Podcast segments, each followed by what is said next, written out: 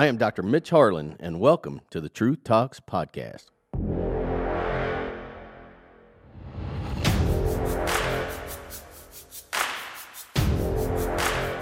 This week's episode features incredible faith, unconditional love, and amazing courage. Adam and Whitney Dinkel hear for the first time that their unborn son has spina bifida. They are faced with challenges that only they can describe. Tune in as we discuss this miracle four year old internet sensation that has touched the world.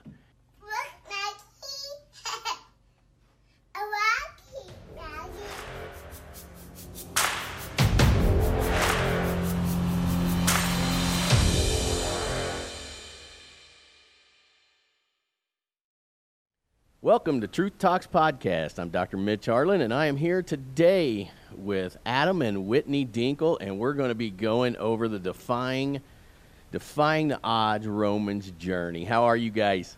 Good. Feeling good, Roman?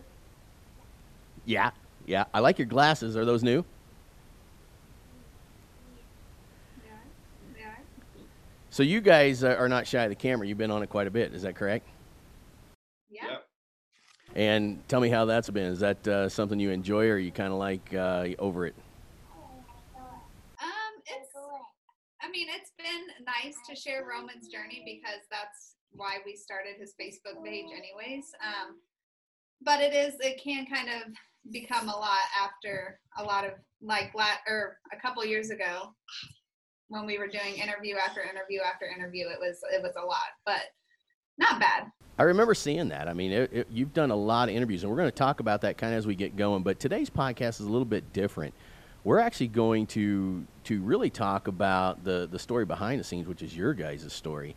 Um, you know, there is no defying the odds without the support of the parents and and kind of all that you guys have been through and went through. And uh, we're going to talk all about that. I know you guys have a huge following, and I what I really want to do is is kind of highlight who you guys are because that is um, is to me one of the most impressive things about this entire story.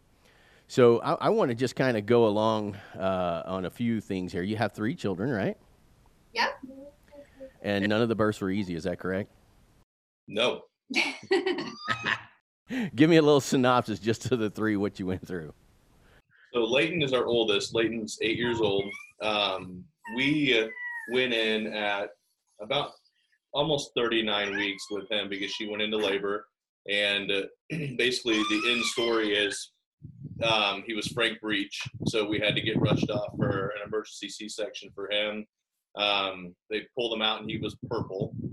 He had an APGAR score of one, and the nurse came over and told us he had Down syndrome. So we had to wait about two weeks until genetic testing came back to show us that he actually didn't have Down syndrome.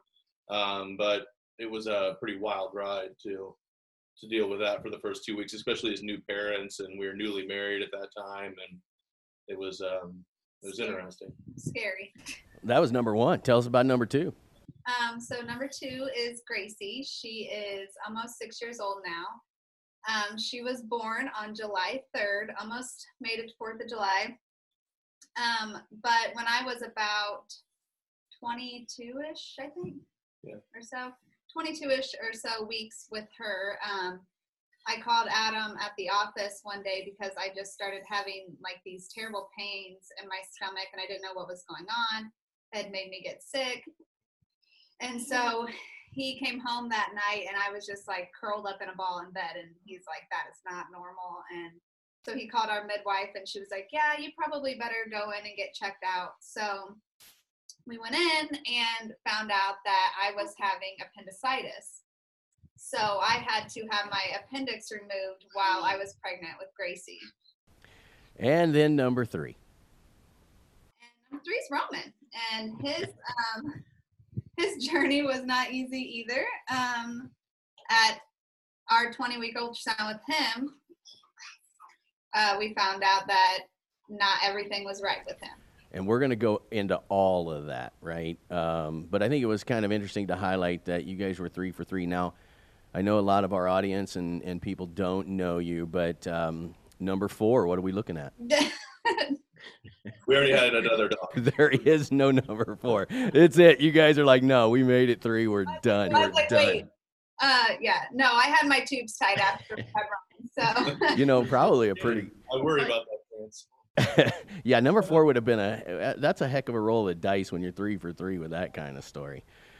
Well, it's funny because I look back on my pregnancies and I'm like, oh, I had great pregnancies, and then I'm like, actually, I really didn't at all. But for some reason, it. I mean, with Layton and Gracie, especially, like my pregnancies were great, other than you know Layton's birth, and then Gracie, me having to have my appendix out, but everything else was good. Yeah, labor and delivery on Gracie was about as perfect as it could have gotten. Yeah. Well, you know, we can't have a podcast without uh, highlighting a little bit of the star of the show. So, Roman, how are you? Are you having a good day so far? Good. Oh, say yeah. Yeah. tell tell me what you enjoy doing. You you love swimming, don't you? Yeah. Yeah. What else do you enjoy doing? What about Disney? You like Disney? Yeah. You got to go there, didn't you? Yeah. Yeah. Tell me, uh, tell me a little bit about Roman's uh, place down like in Disney. He he's got to go all over the place, hasn't he? He's been in New York. Oh Yeah. yeah. Well, he has been traveling more than probably most of our kids, but we went to his first big trip was New York City when we went on to GMA Day, um, which was like a 36-hour adventure of flying down there, staying a night, and we flew with Maggie too when Maggie was a puppy. So um, having to fly with a puppy in Times Square with no grass go to the bathroom, um, and then him, and then the show was an adventure itself. It was really cool, but it's uh, it's always a little stressful doing those things. But it turned out really well, and he did good. That that's a well traveled young man. Yes, he is. That's pretty awesome. Do you like airplanes, Roman? Yeah. Do you? You like to fly? You like to be high in the air? Yeah. Me too. I enjoy that too. I love his. I love the things that you guys do with, when you you know you're filming him at night. I mean, of course, uh, we're family, so we're gonna watch it all. But those are actually really entertaining and really awesome how he does that. Uh, he's not shy of the camera, is he? No. especially if he's getting ready to go to bed, and um, he wants to be a giant ham so he can stay up later. So that's when most of his videos are done at probably 7:30, 8 o'clock at night because But if he ever doesn't want to do one, we don't do it. I mean, it's totally up to him. Does he ever not want to do it? Oh yeah. he's There's- he's four, you know. he has opinions. So everything about being a four year old is exactly about being a four year old with him too. Yeah. There is no difference. No. Now, now how is he? on- How is he on the uh, level of where he should be? Is he right where he needs to be? Uh, mentally and cognitively, yes, he's right where he should be. He is um, behind with his gross motor skills. Um, And fine motor skills, he's pretty much caught up with. yeah, he's still getting OT, but he um, he's pretty good on his fine motor skills. But he is a little bit behind um, with his gross motors, but he can he can keep up with his classmates pretty well, I think. Well, he, um, you know, I was kind of, um, I was kind of jealous. He, um, Roman, did you uh, enjoy hanging out with the Kansas City Chiefs? Yeah. You know, I haven't got to hang out with the Ch- Kansas City Chiefs, and that's what I really want to do. You got a, you got a shoe from somebody. Who gave you Who shoe was that? You remember? Yeah. Who? Mom. Pat Mahomes gave him Travis Kelce's signed shoe or cleat, I guess. Oh my goodness! And the Kansas City Royals. He's hung out with the Kansas City Royals. Yes, he has. That was a blast too. He got a, And, and I got a ball. He did get a ball. They gave you a ball. I saw you got to hang out with the cheerleaders too. Yeah. Did they think you were pretty cute? Yeah. Yeah, I bet they did. And didn't you get to run a tee out or something, or you had a tee or something on a kickoff thing or something? He got the game ball at the Chiefs game, right? yeah. Yeah. So and- we we got to be on the field for the opening ceremonies and stuff. With And, and I get to walk. I, I got to walk on it. he got You to gotta walk, walk on on the it. Got to Field. walk on the field. Oh my goodness, I've not even gotten to walk on the field. I want to. Well, Roman, I loved having you on. Uh, this is fun. You look good. I love your hair. Bye. Bye. Bye, you sweet little thing, you. Oh, love you. So you as dad, um, i- interesting journey for you. Absolutely. It's been uh, it, it's one of those things. Again, you know, when when I'm doing a podcast, especially with somebody that I know real well, um, you know, I know you have that nervous energy, and I- we're going to get to that a little bit later. And we're going to talk about you know what it's like when you find out something like that's going on, and kind of again, you being a doctor with a lot of knowledge that you had and kind of going into it. Um, we're going to kind of get to all of that too, because uh, again, this is the highlight of your story. This is the highlight of, of what you guys have been through, what you did, some decisions you made. Uh, and we're going to highlight all that because I think you guys have done just an absolutely spectacular job with it. Thank you. Yeah, no, it's it's it's true. It's a wild ride too, but I mean, and I do have a little bit. I mean, you know, I have more of an anxious personality, and um, and Whitney's my she's like Rod. You know, she's calm and collected, and um, is able to just be chill with a lot of this stuff. So we are definitely the yin and the yang to what we deal with, but we balance out pretty well. And my anxious energy is what gets stuff done. So I, I would have I would have needed that too because I'm I'm very similar to you in, in the fact that when something like that happens, you know, I can almost handle anything in life, but if I think there's something with my kids, that just that sends me through the roof. I mean, way more than business, way more than anything else. I it's one of those things where I'm literally like you you can feel that anxious tension and that energy kind of kind of rolling up and and um, and man, you went through it three times. Yeah, that's not easy. But I mean, it's crazy just to see how kind of God prepares you for this stuff. You know, I mean, it's um, you know, and you don't look at it; it's all in hindsight. So, like Whitney said, you know, our pregnancies didn't seem too crazy, but once you start kind of putting the pieces together, uh, you see how all of this plays a part too. Oh, well, now we were mentally getting prepared to have a child with special needs, and now we are having a surgery during pregnancy, and then we throw it all together for Roman, and then we have a child with special needs and had surgery during pregnancy. So it's um, it's crazy. That's a phenomenal segment, and that and that's exactly where we're going to go with this. Um, because uh, again, this story is just it touches it touches worldwide, and that's what's incredible about this story is the the story behind the scenes, the story that they don't know, but they're getting ready to know it right now because we're gonna we're gonna talk about that. Let, I want to jump right into it. So you have the ultrasound of Roman, and you know something's wrong. Tell me a little bit about that once you got that ultrasound. So we went in for just our honestly. I didn't even want to do the ultrasound. Um, you know, we didn't think it was necessary, or I didn't at that time.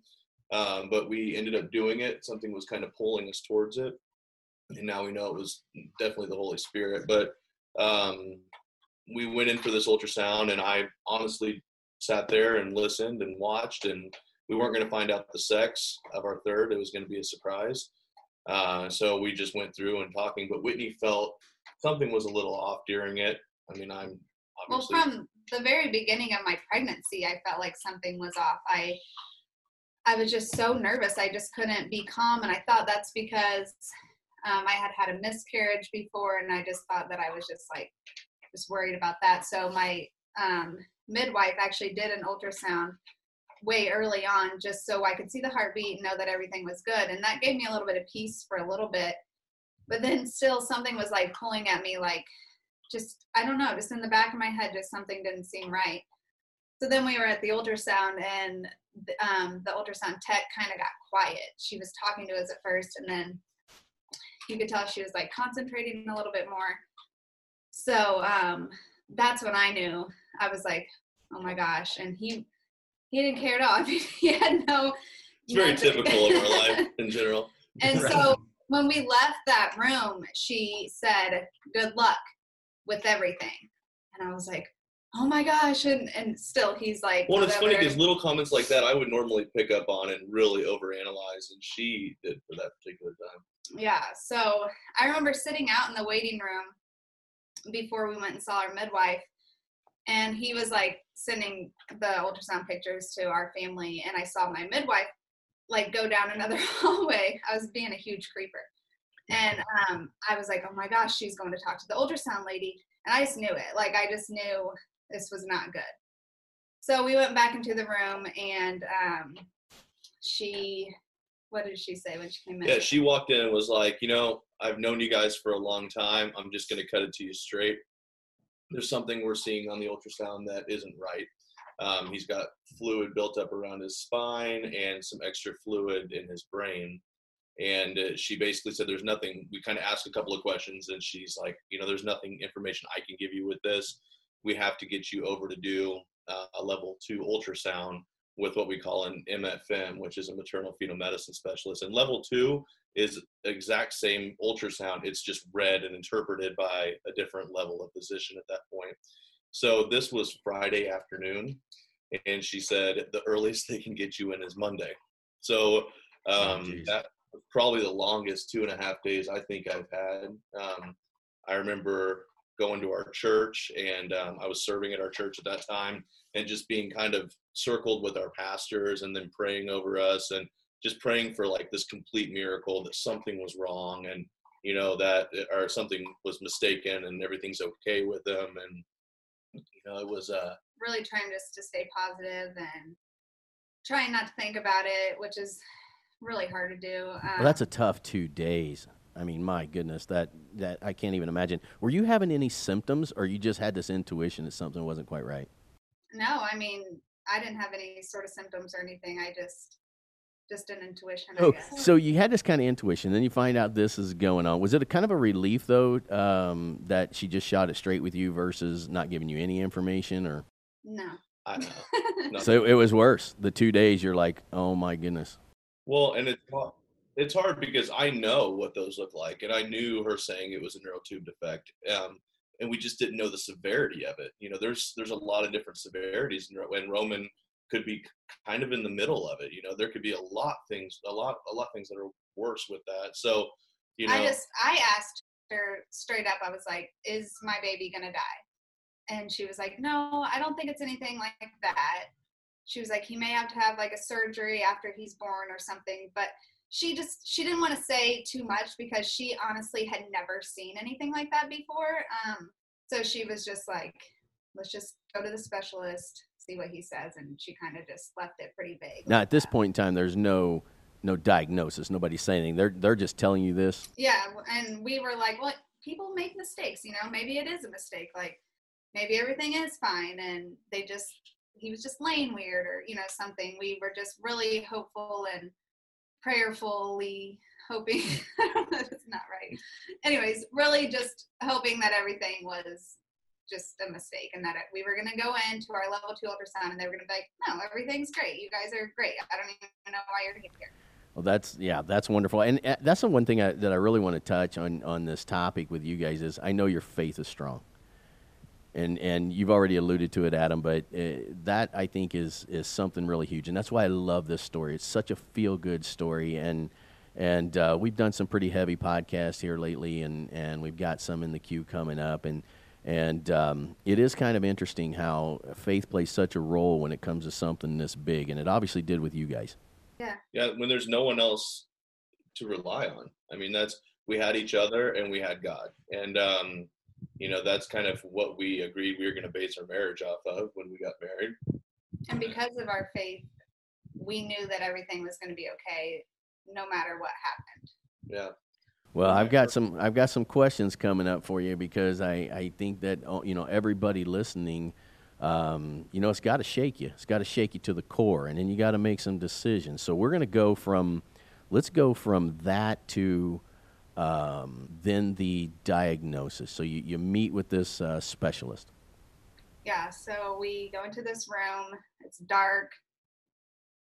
I don't even know. I remember looking at all the people in the waiting room being like, this is not us. Like, we should not be here. Like, we, things like this don't happen to us. You know, Yeah. we're young, we're healthy. Like, this isn't just the way it should be. And so we go back to the room and I, it's a pretty big blur to me what all happened. I um well, he was pretty quick to give us a diagnosis at that point. He went through the scan and was like, "Okay, it looks like your son has a myelomeningocele, uh, or not son at that point. He didn't tell us the sex, but um, has a myelomeningocele. It's a form of spina bifida. It's pretty low. Um, there's a few options that we have with this particular case. Um, his comment, his first comment was, you know, we live in the United States, so your first option is termination um, and threw it out there. And he even made some comment like, "This isn't something I would do." No, you, I think you asked him. Oh yeah, at the end, what he would do. So yeah, so he said that, and then he said your second option is kind of the um, the typical medical uh, intervention for it, which is a postnatal repair, which that so they would schedule a C-section for him.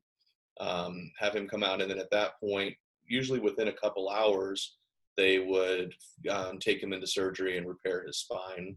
But he would have to have a little bit more like hospital time and recovery time. And then he said there's a, a third option, which is a new option. It's called a fetal repair.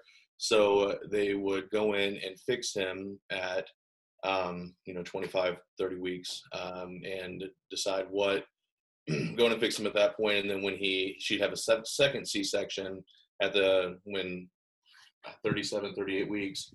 And then um, he'd be repaired by the time he came out. Now they're telling you this, and um, I already know you. Um, you heard meningeal being a doctor. Absolutely. What what was your first thought? I mean, it, there was a lot of thoughts at that point, but I know how severe this stuff is. You know, there's nothing like having a child and picturing his life flash before your eyes before he's even born. You know, of surgery upon surgery upon surgery, and then wheelchair and bowel and bladder issues. And then they give you this like Xeroxed sheet that has all this information, which is somewhat accurate, somewhat outdated, um, but just something that Basically, the worst case Yeah. scenario of what could happen. Or Now is this is this the this was not the surgeon though, right? no. no. Okay, so this is this is the specialist that you're meeting there, and he's giving you these options. What'd you do? What'd you guys do when you were driving home? Were you did you discuss every option? Did you lay it all out? Did you did you consider each one of the options equally? I remember we were driving over to her brother's house um, because that's where our kids were, and I remember driving down the exact same street, um, exactly where we were, and I just remember closing my eyes and thanking God for this, even though it hurt and it was crazy. I mean, there were a lot of tears shed on that drive home. It wasn't like, oh yeah, we're gonna we're gonna do this. It's gonna be fantastic. Um, It I was mean- easily the worst day of my life. yeah, Thank For you for your honesty on that. I and I I think that's so important. It's so important for people to hear. Um, because I know Right. you and I talked about it. Um, and and I remember that conversation vividly because I, I remember after we hung up the phone, I was thinking, man, what would I do? Um, that there's all kinds of decisions that you make, and your brain gets kind of colluded and cloudy. Because I'm the same way as you, Adam. I would think, okay, man, what's his what's his life going to look like? And then you got that balance of, you know, am I am I bringing a child into this world that that's going to completely struggle? And and man, that that is like uh, it's one of the toughest decisions ever. I think. Well, Yeah, it's the I- big picture thing too of of you know our other kids, you know, and how this is going to affect them.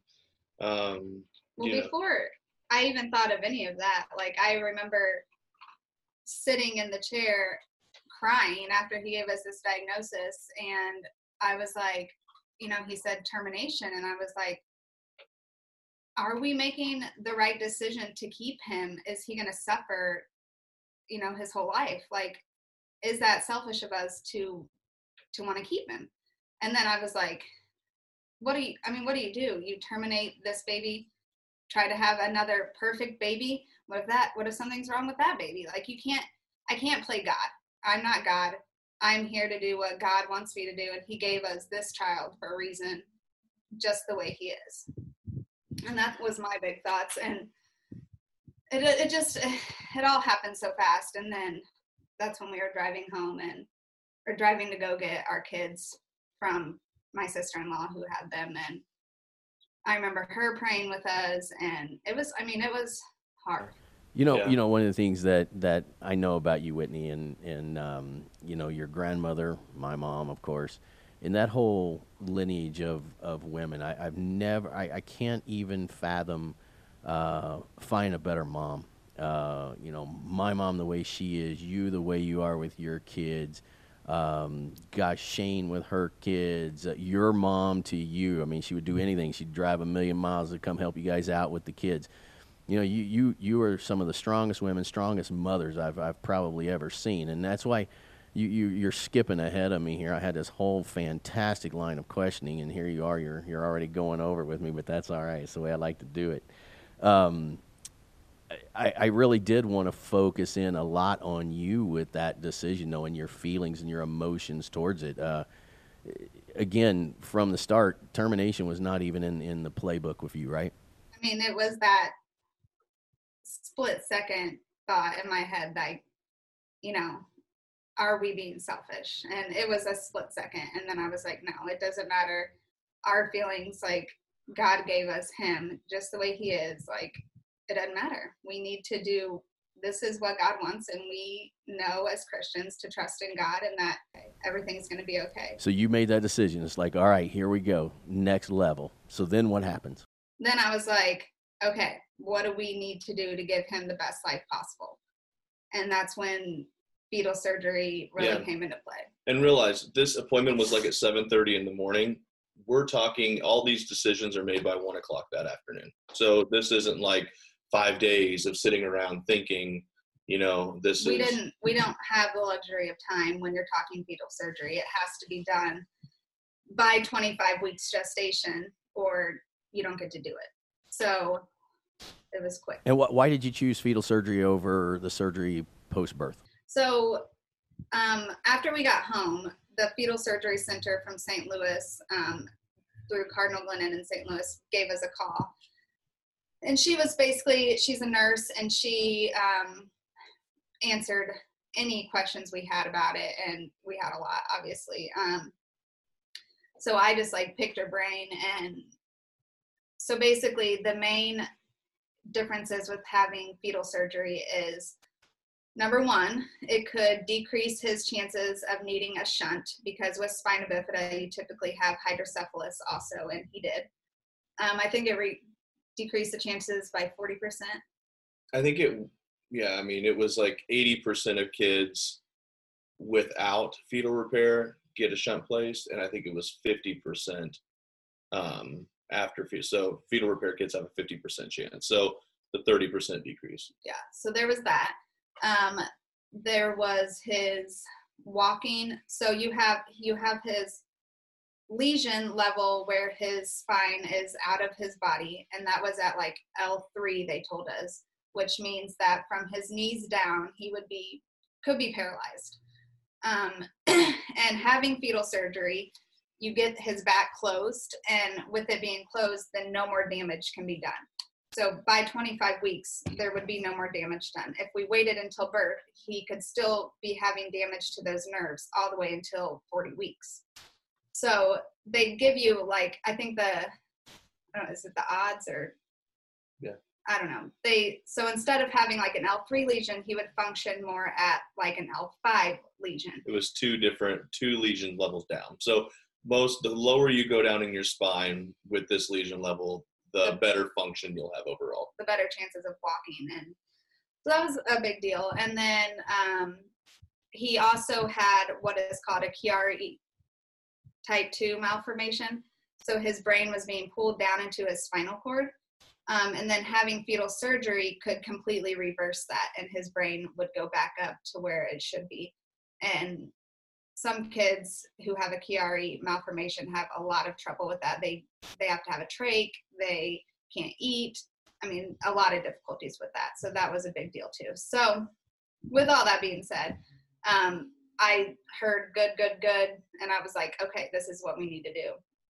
Um, but those things, those are just chances, and that's when and the way i look at it she looks at it from the good good good i look at it from the risk risk risk I knew that was coming. That's exactly what I was going to ask. So that poor nurse her name was kate um, she was the nurse coordinator. She got grilled by me um, for all the questions that i need. I, I always kind of smell cell and, and medical so i know there's this new procedure that they're doing and you know that's wanting this data and all this stuff. So i look at it from that perspective on you know do we want to be a subject in the study which is really not the case. Let- find that out later. But um or you know are we wanting to just kind of stick where it is the thing with me is you know she's looking at it from the perspective of i'm going to do anything i can to give my baby the best possible life. And that's kind of where she was at. I look at it from the perspective of oh we're going to have this surgery that could possibly risk losing my baby but on top of that risk losing my wife.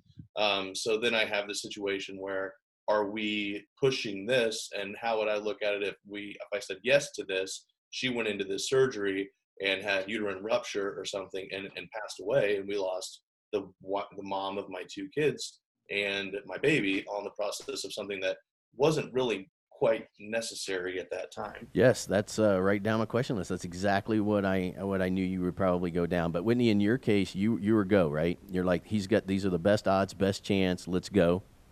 Yep. I was, and he was like, and then there was also the aspect of like, how are we going to make this work? Like, I was for sure going to have to be gone two full weeks. But depending on how I did after surgery, I could potentially have had to stay there throughout the entire pregnancy. So we had two young kids. Gracie was eight, not even 18 months yet, and Layton was two, three, just turned three, I think. No, he was almost four. Okay, just turned four. I don't know how. Yeah. how old A lot he? going on. Um, so I had never even left Gracie. Like it was a big deal for me to leave my kids. Like I'm not, I don't leave them. They're home with me all the time. So there was that. Um, and then I had my practice, so decide, and that was our one source of income that we had.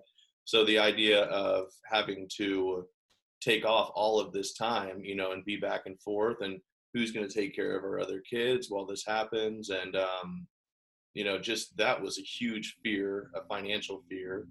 Yeah. And, um, so we had to be like, is this even going to work? Like we don't even know. But one by one, the doors started opening. We, his parents were able to come up and stay with the kids during the week, and then my mom was able to come up, and she actually had to come stay with me. I had to have somebody with me 24 seven. your babysitter. my babysitter. So my mom was able to leave her work and do that, and then my dad was able to come for a week, and then my mom actually she was they were going to let her work from home so she was going to be able to come back here and help me take care of the kids after the surgery so things just started Yeah. pointing us in that direction because with this surgery, it's not like she, she uh, re- recovers. You know, you have a C-section. You know, you open your uterus, and then you have a baby that's still kicking and rolling around inside of there. So she was on extensive bed rest where she couldn't go up and down um, our stairs more than once a day. You know, she wasn't allowed to To, pick like, up our stand. kids. You know, or stand for long periods. Yeah, it was. Um, it was a wild. How, how many uh, how many surgeries had this doctor done? uh 48 at the time yeah, we were number yeah, forty. I mean that that's important. Um, you know that at least they had done quite a few, and this guy's pretty world renowned. Is that correct? Oh yes we are we love him but he moved to orlando so we and that's the neurosurgeon. The MFM, Dr. Velasquez, is phenomenal too. So yeah we there's had an two amazing there's two team. different teams. There's an MFM team, which is for mom, and then there was a pediatric neurosurgery team, which was for Roman. So I think there was like 17 people in the OR on that five-hour long surgery. Kind of sounds like answered prayers to me. Like uh, you know, you guys had this amazing faith, you went with it, and it looked like everything just kind of turned out the way it was supposed to. It did. It, it really went well. Like one of the big risks of having a fetal surgery is preterm labor. And I think at the time, St. Louis's, um, what, what was their, I think it was like 32 or 33 weeks. yeah, like the average gestation after fetal surgery was like 33 weeks. So you're talking, you could have serious, um, Complications. well yeah with roman like preterm labor and him being a pre premature baby so he could have a lot of complications just from that so um, we were really really blessed that he made it all the way to 36 weeks and three days Well, yeah, especially because she had contractions all the way through. So as soon as she got home, from the time we had the baby, it was constant contractions. Me calling her, how are the, how are the contractions doing? they weren't real contractions they were braxton hicks contractions so my doctor was okay with me having those if they were real contractions i would have had to have a c-section right then and there but he was okay with me having the braxton hicks contractions but still anything on the uterus at that time with an open or with a freshly healing scar is Well, I, I want to talk about that. So, I want you guys to describe the actual surgery, just so that people know exactly uh, what you went through. yeah go ahead So um, basically, what they do is it has to be done before 25 weeks gestation, and there's two different types there's a fetoscopic one where they do it in a little camera and they go in inside, and then there's the traditional, the original one that they were doing. But Open. yeah, so what it looks like is they basically open Whitney up from hip to hip. Uh, they pull their uterus out, put a small incision in her uterus with these special type of sutures uh, that don't allow bleeding because the uterus is very vascular. So if you slice the uterus, it will she'll bleed out within minutes um, of, of growing a baby. So they once they get what they find with an ultrasound where Roman's butt and back are. So once they get that position, they pull out the back and the butt, and then they have the pediatric neurosurgery team come in and they basically push his whole spinal cord back into his back, and then and you know suture up the you know all the different tissues, the muscles, the skin, you know everything from from that point, and then they sew Whitney back up and um, put her on it's a blood pressure medication. I forget what it's called, but it helps prevent mm-hmm. contractions. So she doesn't isn't going to contract because if she contracts, it can rip that incision, and then again you'd have uterine rupture, and she would bleed out, and then we'd lose both of. Well, and right after the surgery, they had me on a magnesium drip, which, if anybody has had that, it is terrible. Like you are so hot. I had a fan like blowing right in my face. It makes you sick. I mean, it was terrible, but That's- she'd be having conversations with me, and then just pass out, like right into it. So I'd be talking to her, and I'd look over, and she's asleep, which isn't that abnormal for a Harlan, but um, Truth to that. it's definitely an interesting. So I- I've got, I've got a question for you because as I was researching it, even back then, I wondered this, and I and I don't know if you guys have asked this question, but I, I'm dying to know. Um, do they feel like Roman had any pain when they were doing that surgery? They gave him an injection. They did. So, you know, for all these things, and this is this could be I don't know, but you know, they say that babies don't have pain and all of this stuff, and there's certain developmental stages. So Roman was one pound at 25 weeks. no, I was 23 or 24 weeks Yeah. when I had the surgery. So he gets some of the the um, anesthesia that Whitney got, but they also give him a pain injection into his tiny little butt to help um, to help with pain too. So he definitely, they said he, I don't know, they're kind of weird about it, but yeah, he definitely has pain. I mean, all at that point, your pain receptors are there, like he can feel it. we just try not to think about that because that is that's hard to think about your little baby. You know, there's nothing you can do. But honestly, that was one of the selling points for me on doing the fetal repair is because he has an option to have brand new into life. And anybody who's had a baby, you know, the, the first day is so crucial into their life. Um, so brand new into life, he would have went in to have to go to surgery and then lay on his stomach for what five, six, seven, eight, nine days until he's recovered. Um, for this option, he was able to have a surgery and go back in and recover And inside his, home. mom, you know, and inside that loving, like innate environment that he that God gave him to to recover in, so and to grow in. That's just a miracle in and of itself. I, I love where you went down with that because I yeah I would I would think that same thing. I, I just had that curiosity because I couldn't really find anything on it, um, and and I, I did figure uh, that there was obviously pain receptors, and I just wondered how they handled that. But yeah, that um, that was something I was very very curious about. But I love where you went with that, and um, makes a whole lot of sense, right? He got to recover in probably the best hospital ever. Yeah, He's inside the womb. It's at God's hospital. That's the God Hospital, man. That's a good place. That's a good place to be if you got anything, right? No better Yeah, place than the God Hospital. When I woke up, they do ultrasounds like all the time when you're when I was in the hospital afterwards. And at the very first ultrasound, they saw him kicking, and they told us, "Don't expect him to kick. You know, his what the nerves like go through a It's like a nerve shock. shock. So anytime you touch a nerve, it like basically cripples that nerve for up to 24 hours. yeah so they were like you know it's okay like we won't we won't really know until like the 48 hour mark how he's doing but just don't expect him to be kicking and moving around like he normally would. And we saw his little legs kicking and his feet moving and so that was just like it just was like okay it was i mean it was worth it. He's doing good. He's i don't know it's just it was a crazy experience Well, that's where I want to take the next segment. So, the gi- up until surgery and even after surgery, did they give you a prognosis or was it just a real big guess? We we don't really know. I mean, they gave us the numbers, and they still do the numbers a lot. So L3, this is what his function level is going to be, which is completely wrong because spina bifida is considered a snowflake condition. So even if you have the same lesion level, same everything, you're going to have your own specific set of circumstances. So um, for us, they tell us, you know, that his legs probably aren't kicking. They told us for our first ultrasound. Yeah. Their legs probably aren't kicking. It's probably just his body moving in the cerebral, or not the cerebral spinal fluid, the um, amniotic fluid, um, you know, creating this like optical illusion, basically. So they they started us pretty low on the hope scale um, with that, but I think that's kind of their job, you know, is to give you the worst case scenario, so you kind of know what you're looking at. And then having to have a shunt, which um, I think the doctors told us when um, we met with the fetal surgery team before we even had surgery that he had a high chance of needing a shunt whether we did the fetal surgery or not because just because of how high his hydrocephalus already Yeah, was at that point ventricles. so um, we kind of knew i don't know that wasn't one of our huge deciding factors but so yeah um, there was the brain damage um, like i said about the chiari um, you could you have eating issues you could Breathing. breathing issues needing a trach like speaking issues i mean just it's just a lot of unknowns you could you could have this you could have that we just don't know Well, tell me, tell me where he's at now.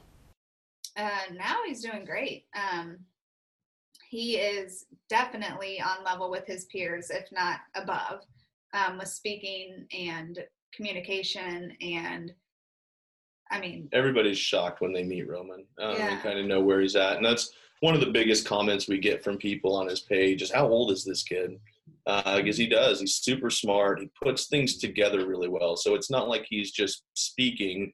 He understands kind of what he's talking about, and he's a really he's a he's just a great thinker, uh, which is awesome to see. You, you can see that in the video. Um, it- one of the last ones that he did as you were putting together his breakfast sandwich, uh, he nailed English muffin.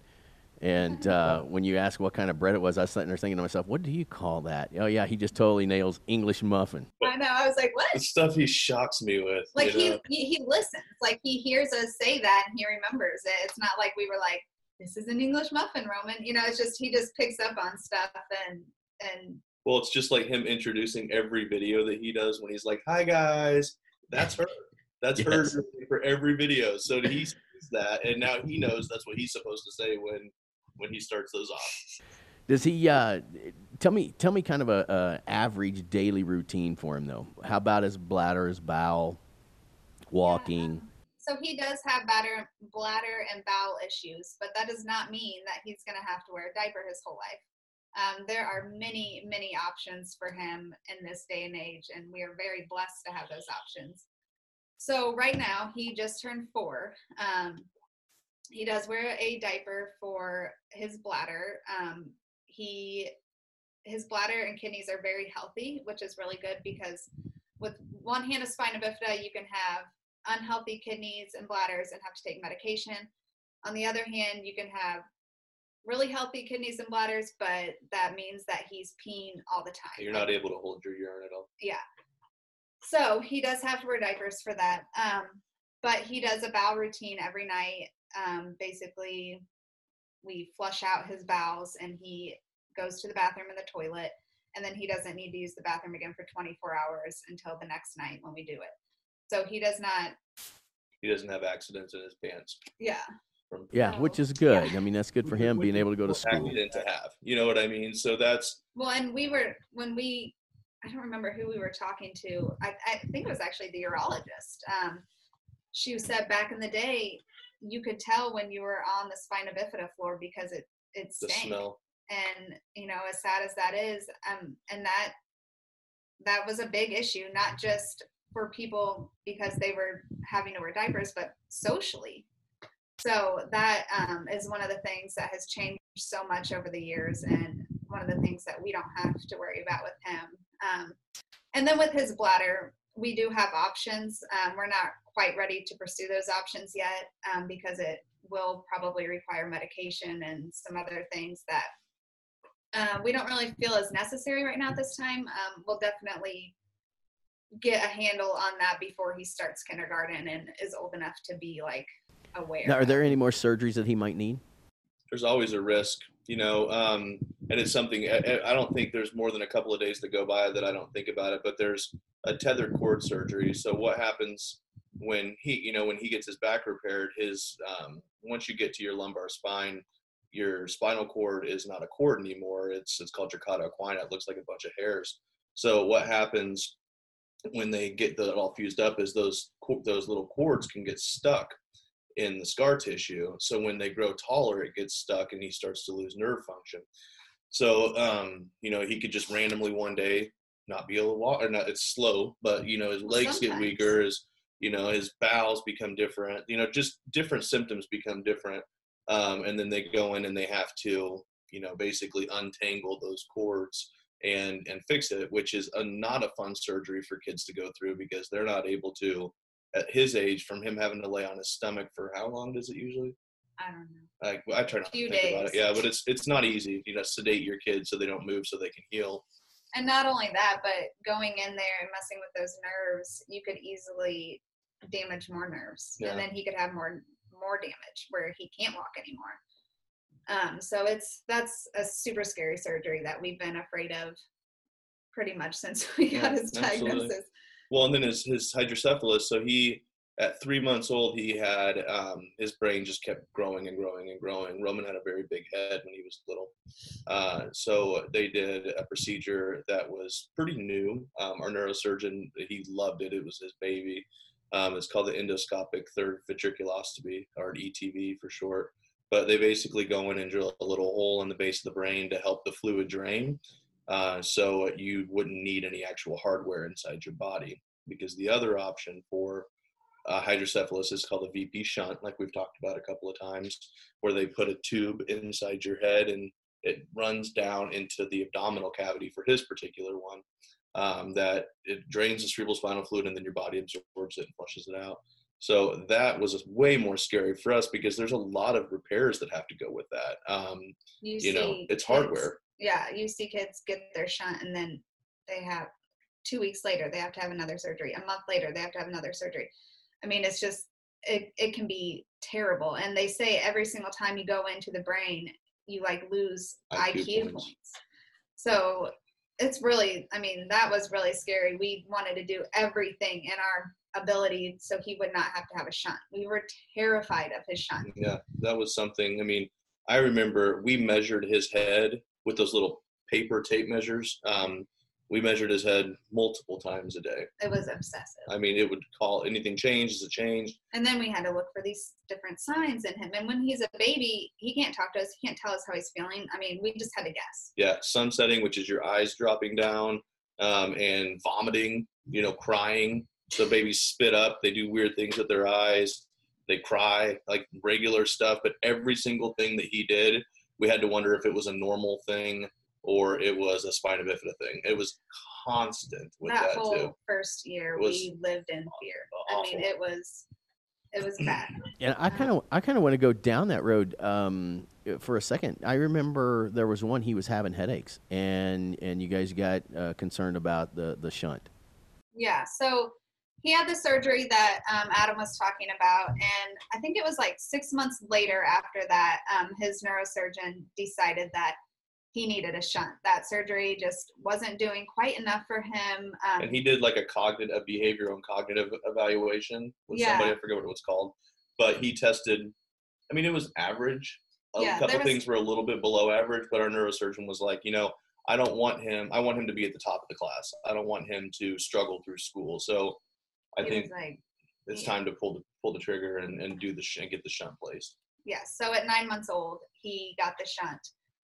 And like I said, we were so scared. We thought if he ever got a shunt, that we would be, we wouldn't be able to live our life because we would constantly be living in fear. But once he got the shunt, it was like the total opposite. We Yeah. could finally relax. We didn't have to measure his head all the time. We didn't have to stare at him and be like, is this normal? Like instead of looking at our baby, we're looking at him, evaluating him like constantly.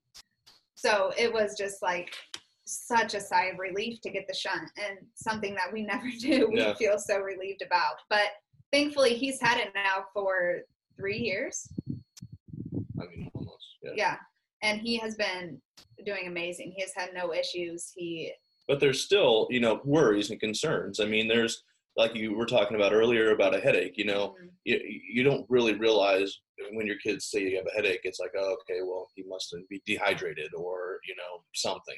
But with Roman, it's like, oh my gosh, what's this? Or we really hope that he's always the second kid to get the stomach flu at our house because if he's the first one, then we're like, holy crap, he's barfing for no reason. You know, what are we going to do here? And that's a sign Um, of pressure That's in a the sign brain. of pressure in the brain. You know, it's like every appointment that you go to, you're just still concerned that he might have hydrocephalus buildup, like or MRIs or anything that you're working with. So it's And when he gets an MRI, um, the kind of shunt he has is um, a magnetic shunt. So any type of strong magnet can change the setting in his shunt, and it has to be super strong, like an MRI.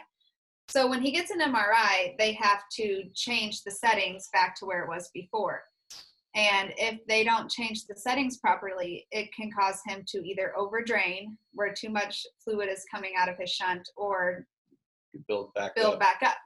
So they need to be right where they are supposed to be. Well, at his last MRI, the nurse read the x ray wrong, and long story short, put a shunt at the wrong setting. like the complete opposite setting that it should be. Right. So he was over draining really bad, and it was causing him to have these excruciating headaches. Like he would just scream bloody murder, and there's nothing you can do. You can't give him ibuprofen and it, it'd be better. Like there's literally nothing you can do.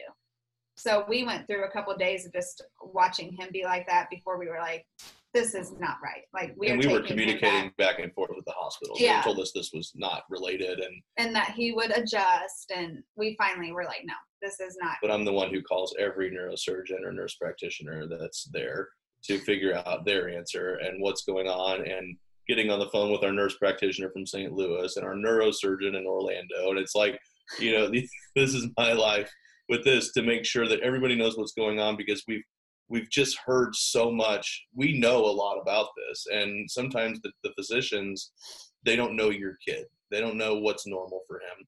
So for us you have we just we take a lot of pride especially me as being the advocate you know for that person and uh, to have to do this because you have to be their voice because they don't especially at roman's age he doesn't have a voice. He doesn't know. So you have to fight for i mean you we could have just been like okay well he's just gonna have headaches but i mean we were like no this is not right we are coming back in you're gonna change his shunt setting he's not gonna adjust i think like we went three times yeah and finally they got it right and he's good now Just for the record, I would have probably learned three or four different languages because I'm just like you, Adam. I'd, I'd have been calling people from other countries, be like, "All right, he's got a headache for two days. Tell me what's going on here." It, it just freaks me out. Tell me about his. Um, is he susceptible to anything uh, having spina bifida, such as again, you talk about colds. Obviously, we're in the world of COVID right now. Well, Um, the thing about yeah, upper respiratory is he's he went to the hospital for RSV when he was about two, oh, maybe, and then he also went to the hospital for um, influenza at one point. But he, um, he, you know, the a big part of our respiration is in our core, and when Roman has a very weak core because of his nerve issues, he doesn't get that good deep in and out.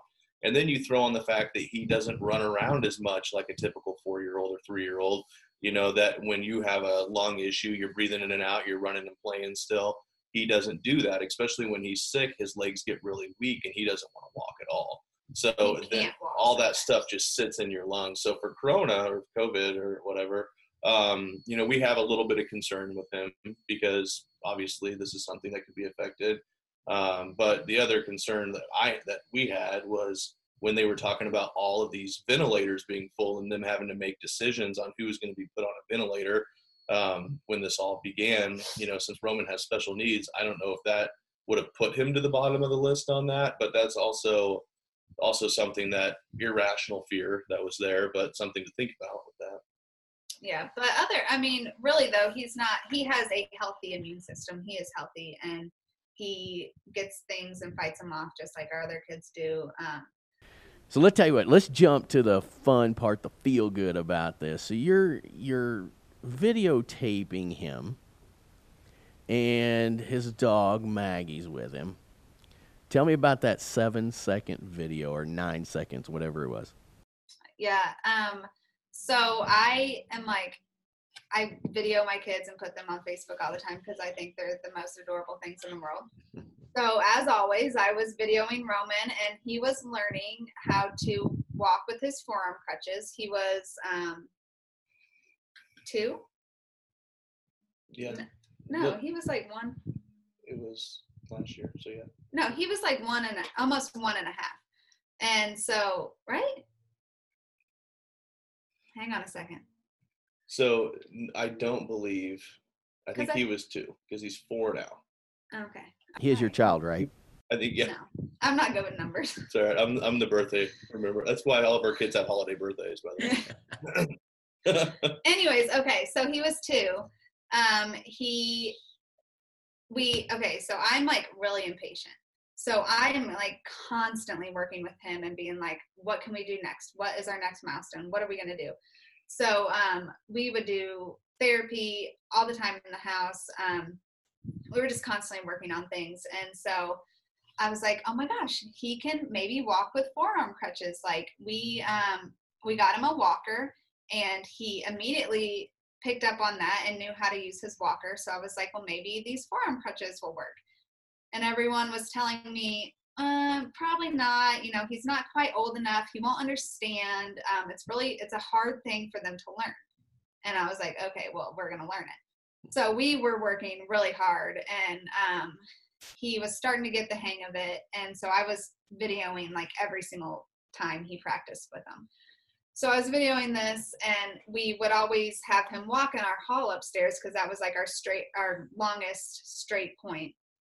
And so he was walking down the hall, and Maggie, who was always right beside him, was right beside him, and he was actually walking for like the first time all on his own, and he was just so proud of himself, and he was like, "Look, Maggie, I'm walking, Maggie." Look, Maggie. A rocky, Maggie. and it was like the cutest thing with the cutest voice and he was so proud of himself and so i posted it on facebook just like i always do onto his facebook page and it just went crazy oh yeah, it exploded quick.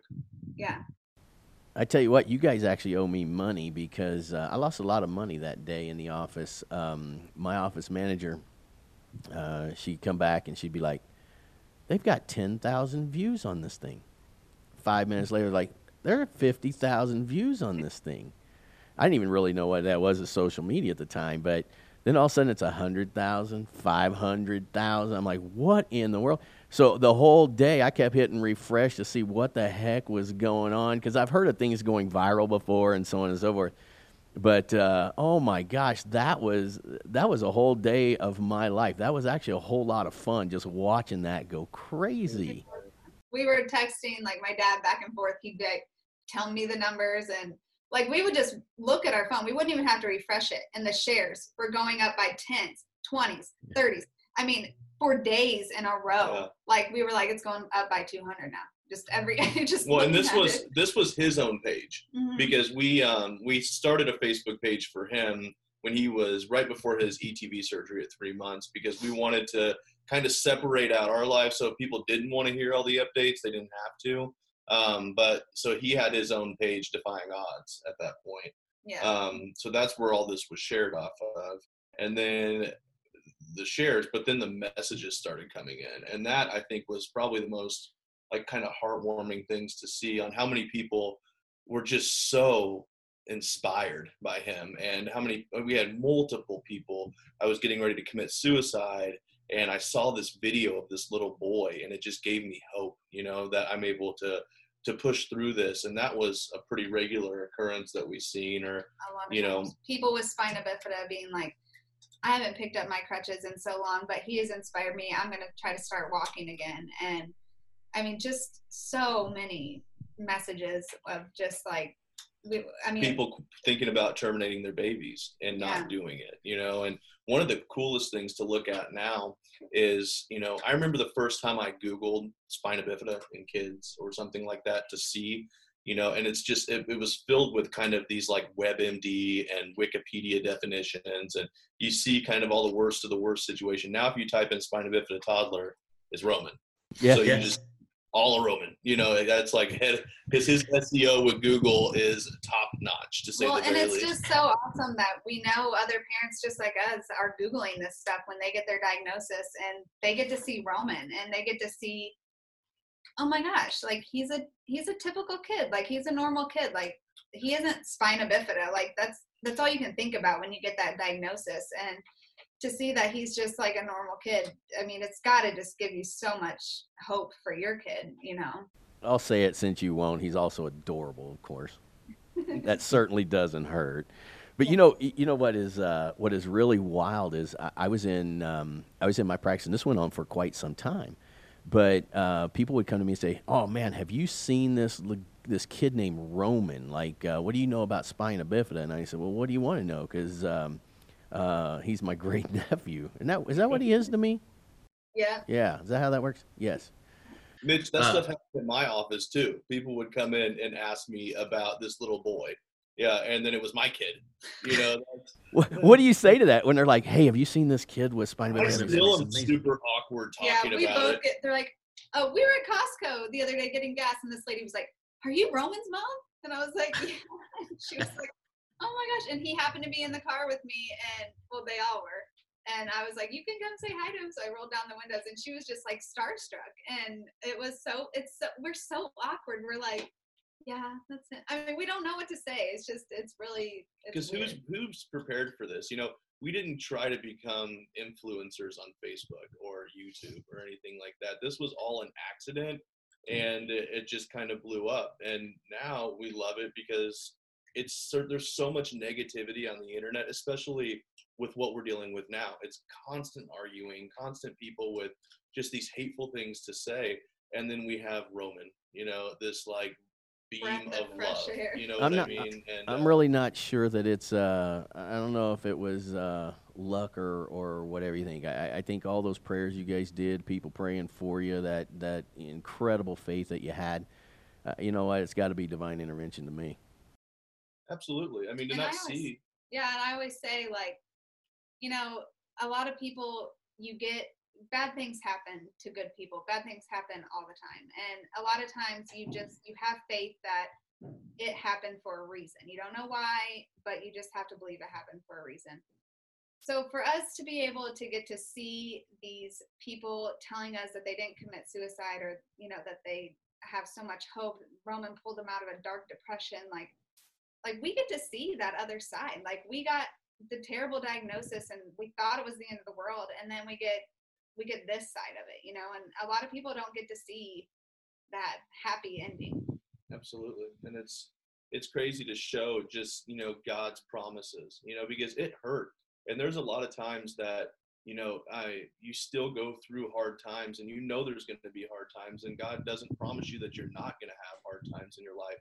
But to show the other side and to see the other side of this, it just gives you hope for the future too. On like, we're going to go through things like this. It's going to happen. But to see, you know, look what God did with this. You know, look what God did with prayer. Look what God did, you know, with with his health and with all these blessings. And even me being a chiropractor, you know, we we work with a lot of pediatrics in our office and just seeing that the chiropractic miracle aspect of it. You know, there's something we don't even talk a whole lot. We um because I don't ever want to make this about promoting my business and I never have from the get-go.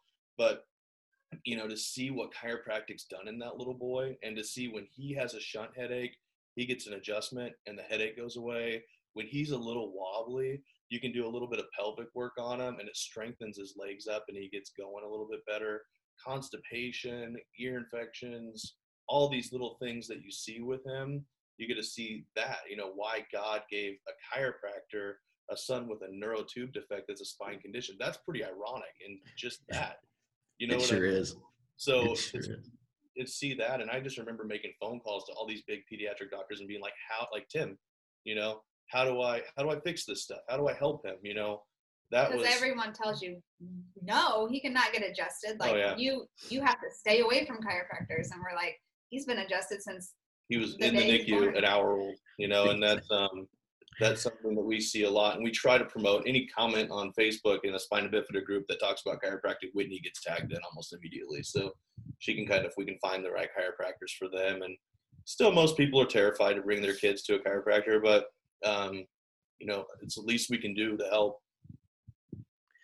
You know, that's what you guys have done. I think you've helped so many people. And you know what? It kind of started as a spina bifida, but man, this kid's taking this whole thing to a whole new level. It's about everything now. I mean, he's an inspiration for fun, for happiness, for joy, keeps people out of these things. And that's got to be kind of cool. Yeah. Oh, it's so fun. It's so fun. Well, I tell you what, guys, um, just knowing you both, um, you guys have done a magnificent job. Um, you can't ever stop posting that stuff. You have to, and I think he's got to do it all the way up until he's, an, you know, he's he's an old man. Um, everybody's going to follow him. Uh, Want to see kind of how he turns out and what ends up happening with him, but. Uh, I can't just. I, I just want to tell you guys. So I'm so so so proud of you for for listening. You know your faith, everything that you've done. It obviously turned out this way for a reason, and uh, God, I just couldn't be more proud of you guys. Thank Well, you. thank you. That means a lot. And I'm not just saying that because I'm related to you either. And and for and for those watching, because I have to throw this in, and for because there are people that that do uh, watch the videos and watch how he walks, and it's not a hundred percent spina bifida with that walk. A little bit of that is Dinkel. He's got a little Dinkel gait. He's got Dinkel gait in him. Oh, my, God. I had to throw, that, in. You know there was, no way, I was leaving, that. I guess I walk weird. I don't notice it because I feel like it's a normal way to walk. So um, all my kids are blessed with that one cool stride. I think Gracie got my stride. That's a praise God. She's- You guys are going to have a million hits wanting to see you walk from behind. And I think you should absolutely do that video. Otherwise, it's a disservice.